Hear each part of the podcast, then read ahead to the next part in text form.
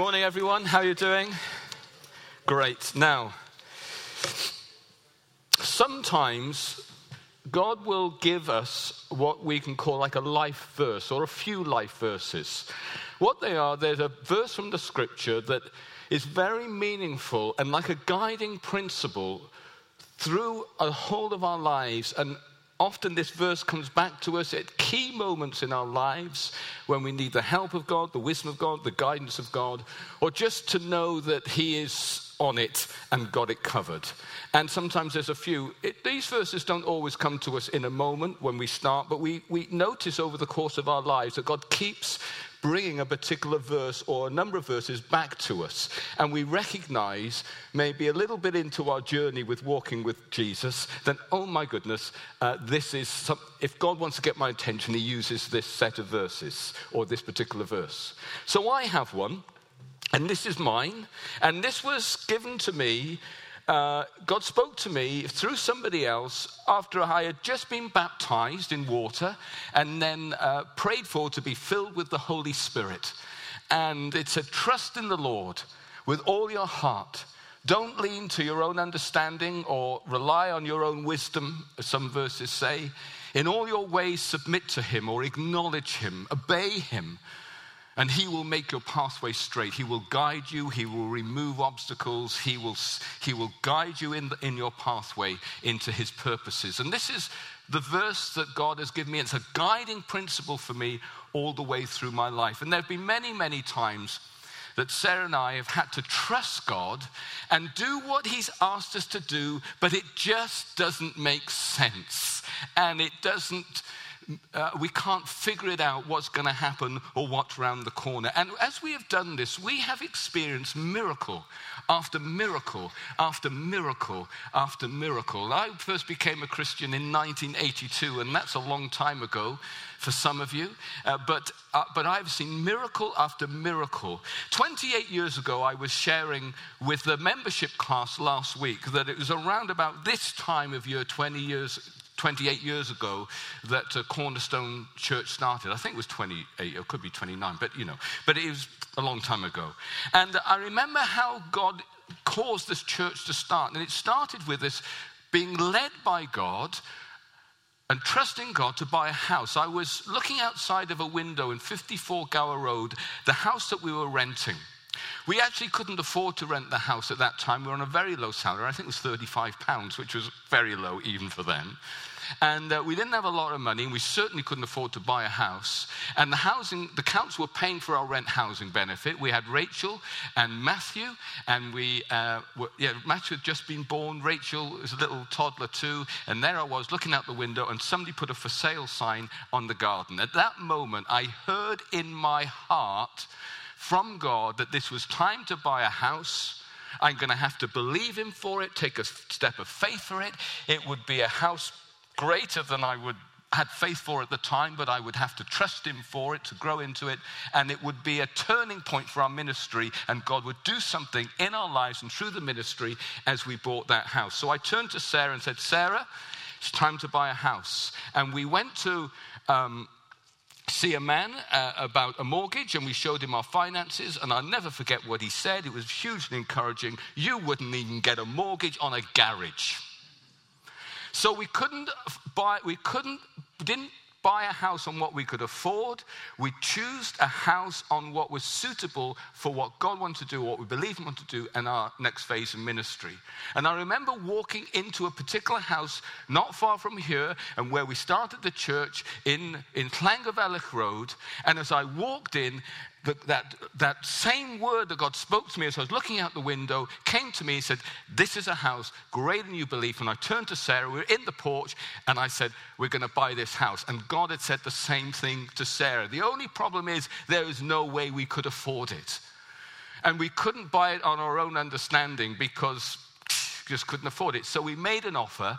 And uh, I said last week, uh, to the membership course, they accepted it for half price. Well, actually, as I was looking at the figures in this message, it was a little under half price, but it was, it was like a, um, a little over half price, sorry. It a, but it was a ridiculously low figure that we got it for. So we were able to get a mortgage, and some of you are friends around there. Um, uh, sort of remember that, don't you? And we started the church and we moved into it around about the 10th of October, so around this time.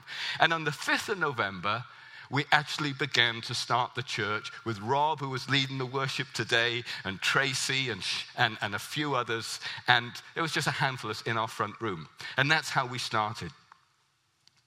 And what I, want to, what I want to bring to you today, and I'm so glad that this was the theme of worship that I believe God was led to bring us in this morning, is about this.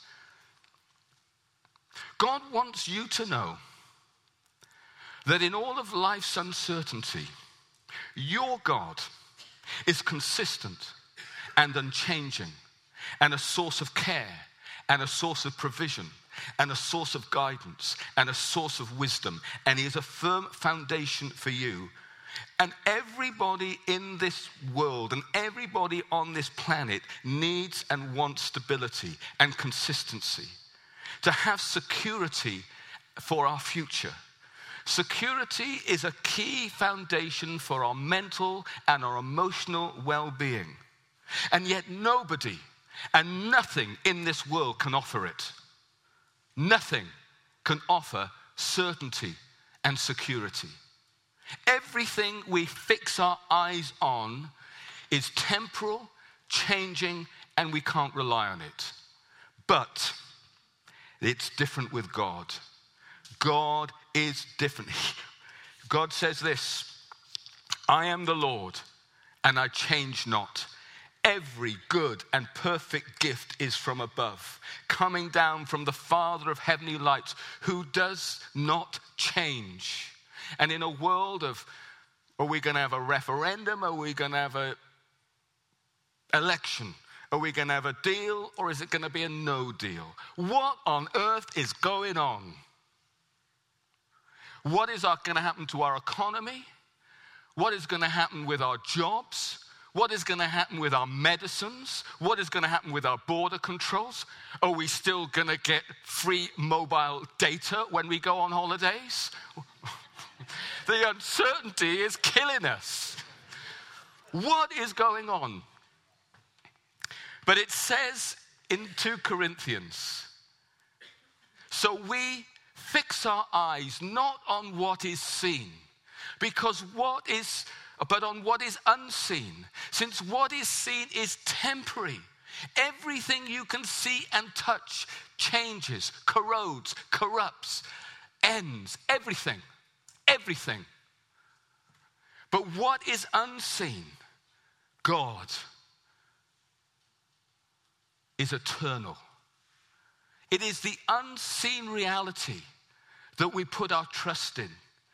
And this is going back to what Adam said this morning, is vital because it demands a, renew, a renewal of the mind. It says we have to think different. We, we are brought up to think and trust in what is tangible and solid and certain. But God says, no. The only thing that is solid and certain and is more tangible and real than anything, and it lasts forever, is me who you cannot see. Change your mind and fix your eyes on what is certain and unchanging. So, I want to share a story with you today from the scriptures about Elijah. And it demonstrates the way that God brings security into our lives despite change and uncertainty that's all around us. The background of the story is in ancient history, they turned away from worshiping God. They turned away from worshiping the unseen God and they started worshiping idols that they could see, made of wood and stone. And one of them was called Baal. Not like the stuff that you throw up when, you know, but it was a god that they called Baal. And, and they, they worshipped things that they could, could be seen. And it wasn't good for them. And in their worshipping festivals, the they, the, the, practices that would, went on would be absolutely gross and terrible, including child sacrifice. It was awful. And all of God's people had been caught up in this, and the whole of the nation of Israel was putting their trust in what could be seen rather than what could be seen, and it was ruining their lives. And he says, I'm going to have to put an end to this. And he sent prophets time and time again to call them back, but they didn't pay any attention. So he sent Elijah to the king and to the queen. And Queen Jezebel was one of the uh, advocates and supporters of worship, and she was promoting it, and she raised up priests and prophets of idolatry all over the nation. She hated Elijah. And Elijah boldly walked into the palace and said to King Jezebel, no, King Ahab and his queen Jezebel. He says, As surely as the Lord lives, there will be no rain on the land but by my word, and it will not return but by my word. And at that moment, the heavens dried up, and a drought came to the land that was there to demonstrate that there was a power and a source that was in control of everything, higher than what could be trusted in that you could see. But of course, now Elijah was the number one most wanted man in Israel. And uh, he had to flee for his life.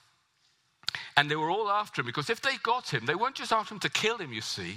They, would af- they were after him to torture him. And they would torture him until he actually prayed and reversed the situation to bring rain on the land. So they were out to get him. What do you do in this situation? Well, here's what happened to Elijah. Next slide, please.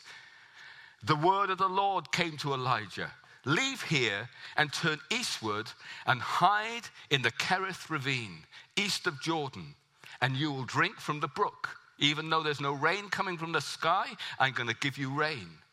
And I have directed ravens to supply food for you there. This is a miracle because ravens are like scavengers, they're like magpies, they steal and keep to themselves. And yet, here's, here's Elijah. He has to trust God. I mean, he had to lean not to his own understanding. He had to trust the eternal and invisible Word of God and person of God for his safety and for his provision, supply from unusual sources that just did not make sense. But as he obeyed and as he trusted, he found that God was faithful and brought us security. He was hid there. He was safe there. He wasn't found there. He wasn't got there. They couldn't torture him there. They couldn't capture him there. But not only that, he was fed there. And I think he was fed there for about 18 months. And, he, and God trusts, and he trusted God. And the key for your life and my life, in uncertain times and certain times, is to trust Him and do what He says. And you will find as you trust Him and do what He says, where it is the scriptures that we read daily or a whisper of the Holy Spirit that is endorsed and confirmed by scriptures and wise people around us, as we trust Him, we will find that He will be faithful and He will provide, bless, guide, intervene in your situation, and you will know the goodness of God in no matter what uncertain circumstances you face, even though it may just not make sense or look impossible.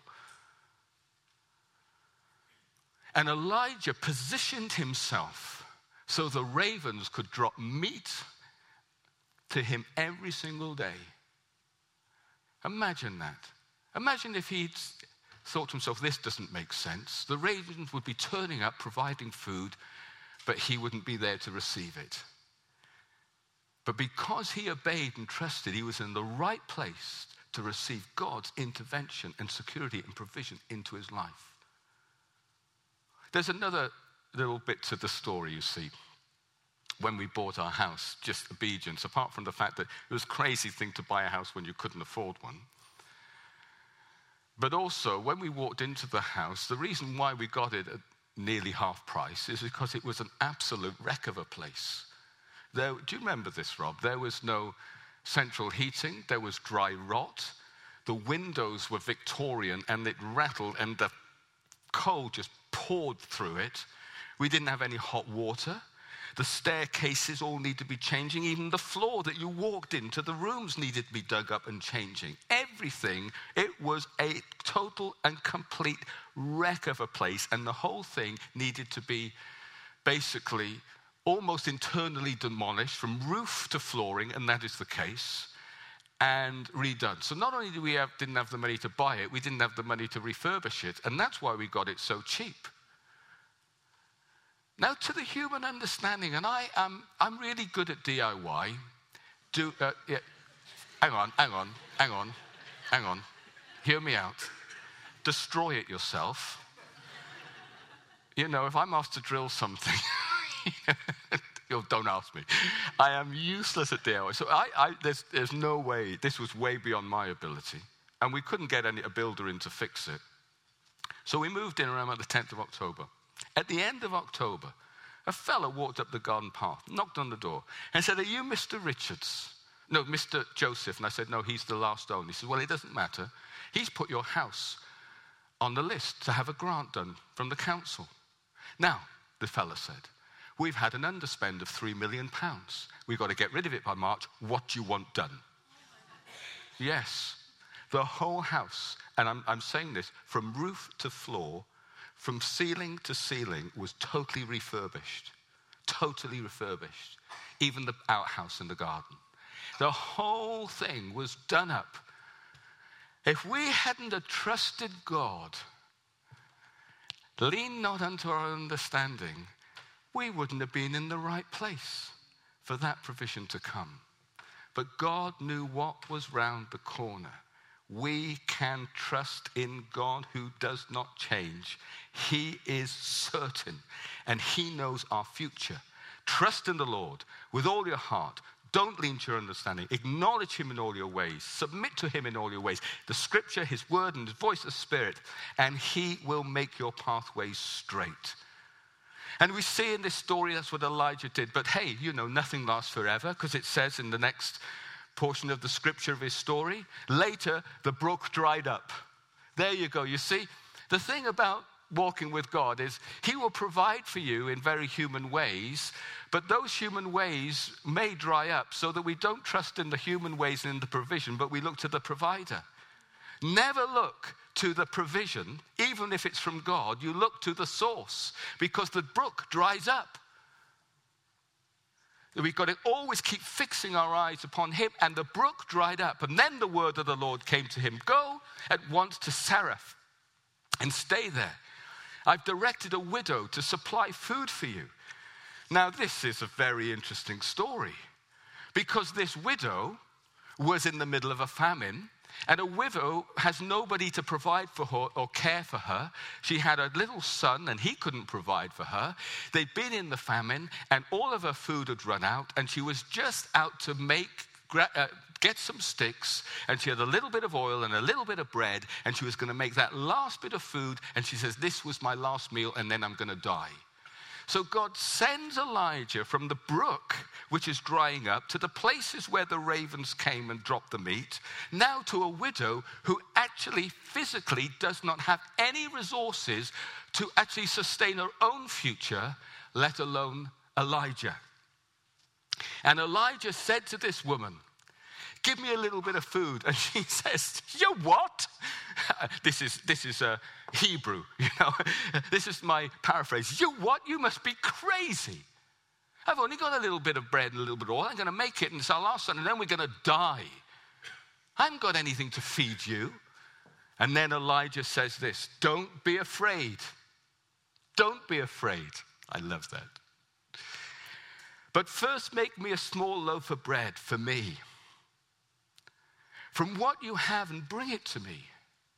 And then make something for yourself and your son.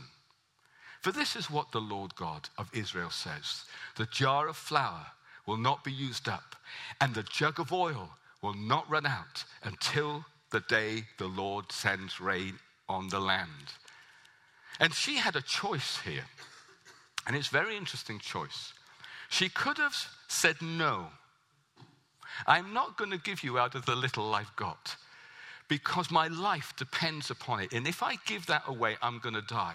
So she could have tried to preserve her own security and well being and life.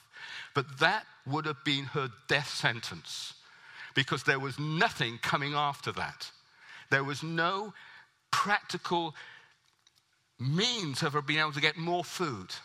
But as she trusted the word of God, as she fed the prophet, as she gave herself, and what this represents, by the way, is the work of God on the earth.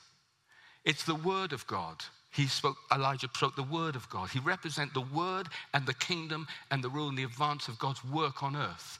And as he, as she gave herself to the work of God first, the advance of his kingdom and his work and his well-being in that nation, Elijah says, Do you know what? It won't be your death sentence. It will be your life giving resource. Because if you do that, God will ensure that the bread and the oil doesn't run out.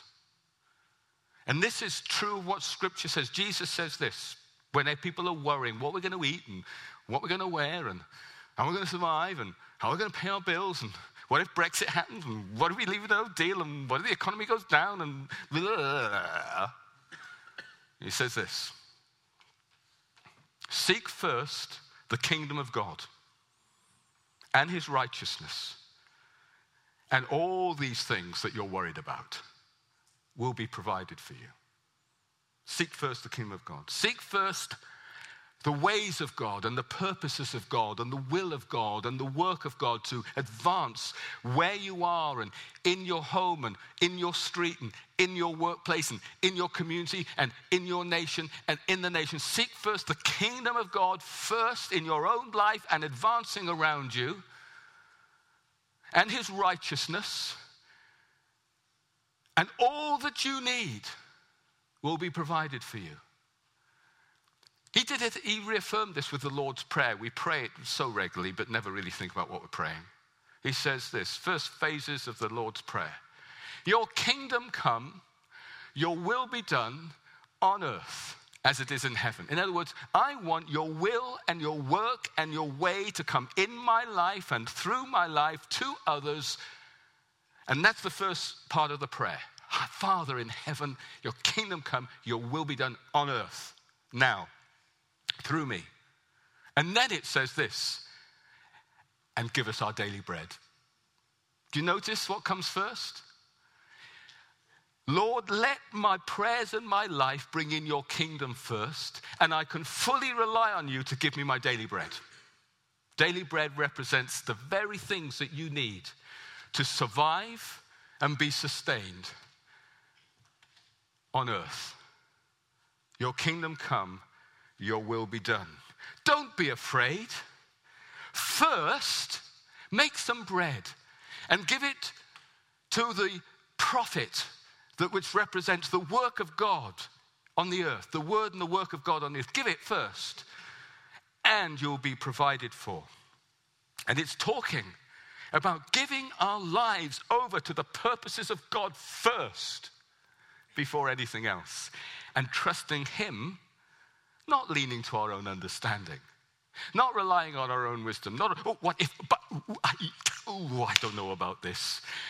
Trust in the Lord with all your heart. Don't lean to your own understanding.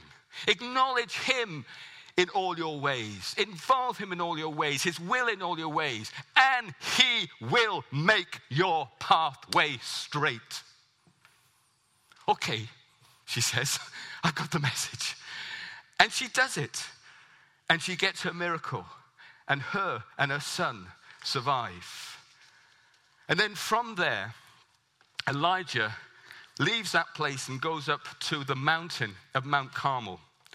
And in Mount Carmel, he brings all, he summons the whole of Israel to come to it.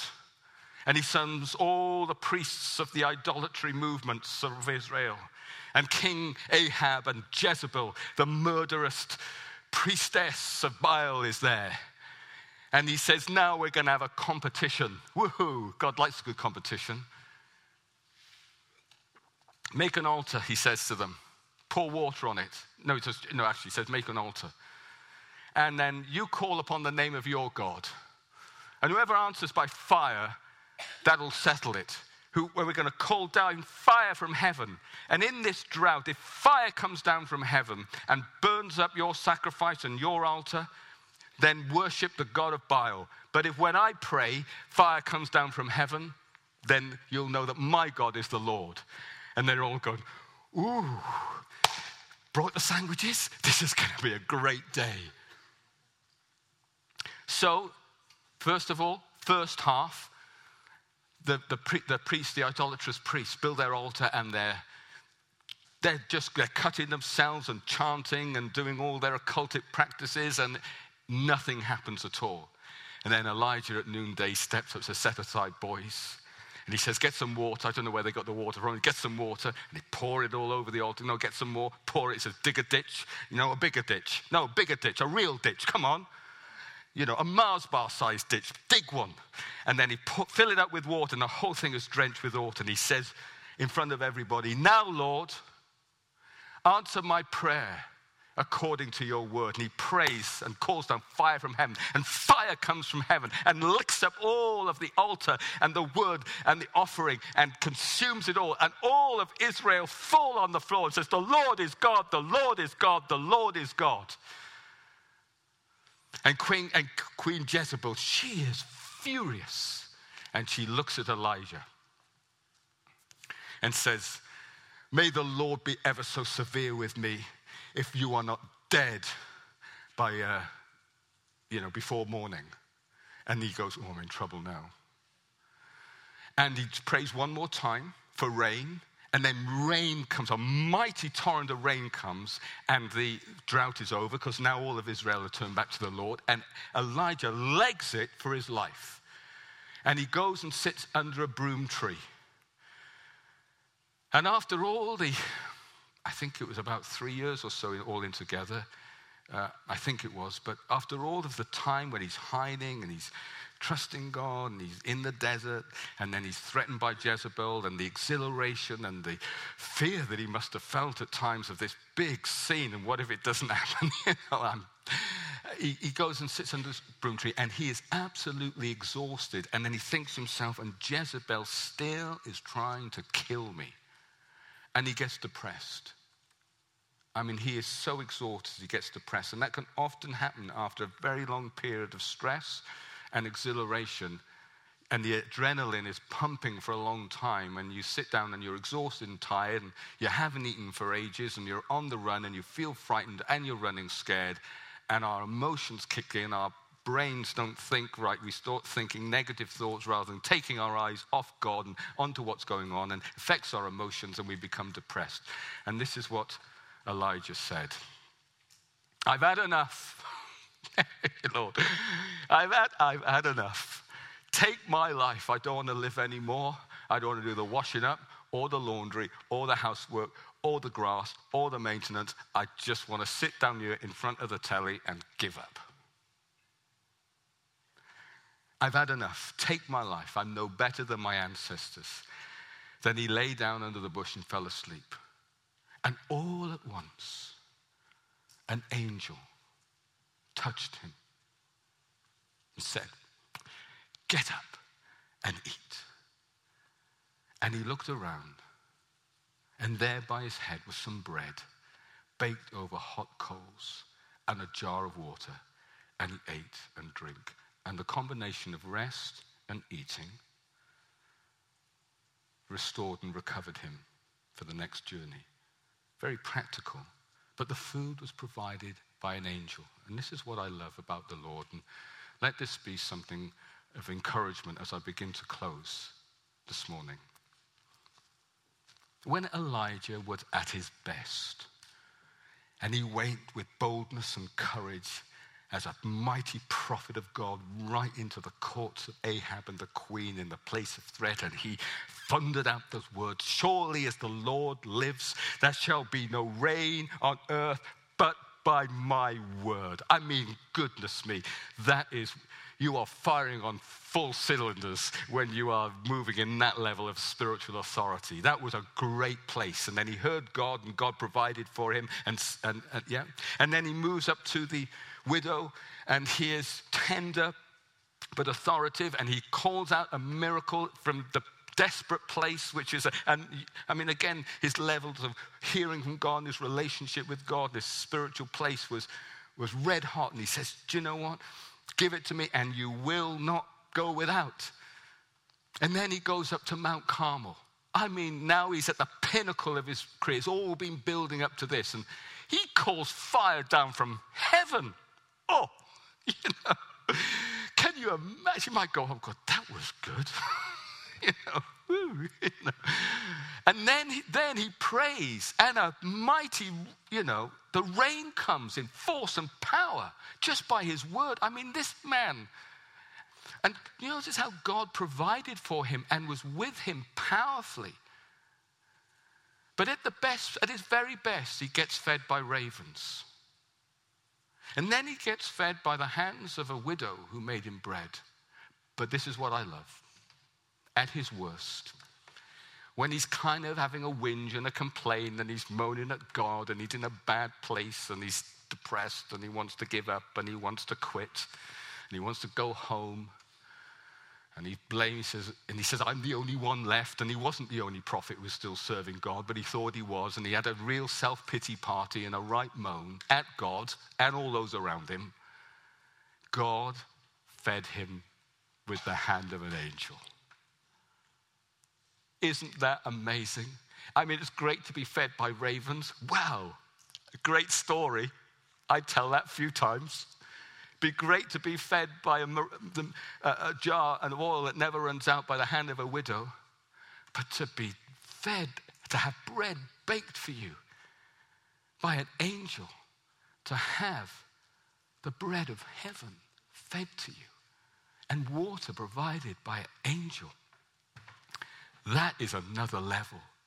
But God, in His love and in His tenderness, did that for him at his very, very worst moment. It was not a highlight in his career as a prophet, but God, but it was a highlight in his relationship in knowing the tenderness and the compassion of God.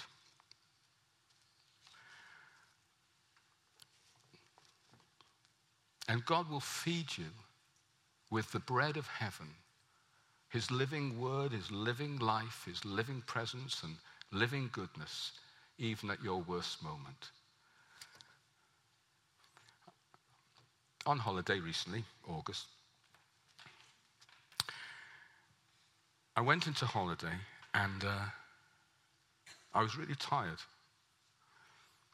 And a number of concerns had built up within me that I wasn't even aware of, if I'm honest with you. I can reflect back and I can realize how concerned and pressured I had become. And it's because New Wine Cymru, the national network of, I'm leading in Wales, and is going really, really well. And, the, and it's like God is moving at such a pace, it's difficult to keep up with him.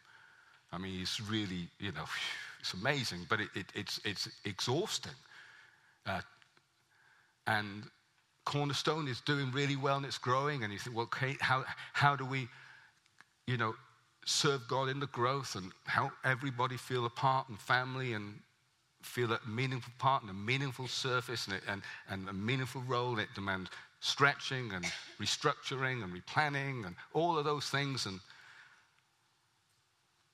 God is blessing, and with it comes its own leadership challenges, let's put it that way. And then I got two weddings coming up. Whoa. And you think, great. and, the, and that demands, that has its own challenge in all of this fun and the celebration. And then, as you know, that just before Matthew got engaged to Precious, you got ill and seriously ill with cancer. And through the years, seeing your son and this beautiful, beautiful, beautiful, lovely girl have to go through all this treatment and the uncertainty of all that and the pain of it. The pain of it. And the joy and the pain all together. And then on the top of that, my parents, my father's got vascular dementia, he's 90, my mum's got Alzheimer's, just remember who you are. And Every, nearly every day we're getting a phone call. There's, there's a problem down there and we've got to sort it and have to cancel so many ministry trips. I can't go on because I have to be available for parents. And when you do go away, it's like a military operation organizing care. And thank you for so many people who step in and help. And it's not like now and again, this is every day and every night, you know. And often I'll get a call at 11 o'clock at night and have to go down and sort it out. So I come to the holiday and I sit down, and all of these concerns had built up, and I didn't even realize it. You ever felt that way? You become concerned about something you not, don't even realize it because one of them on their own you can deal with. And because you can deal with them all, but it's the, it's, it's the many things that have been built up. So I sat down, and what I love to do on holiday is uh, spend more time reading my Bible and longer in prayer because I, I, I, don't have to go to a meeting, I've got more time. So I open my Bible, and it landed on, just landed on one of my life verses. One of the things that God spoke to me. See, when God spoke to me uh, as a new Christian, trust in the Lord with all your heart, the first thing he says is, do not worry, trust in the Lord. And then it says, trust in the Lord with all your heart went on. And then I opened my Bible and it landed on Psalm 37.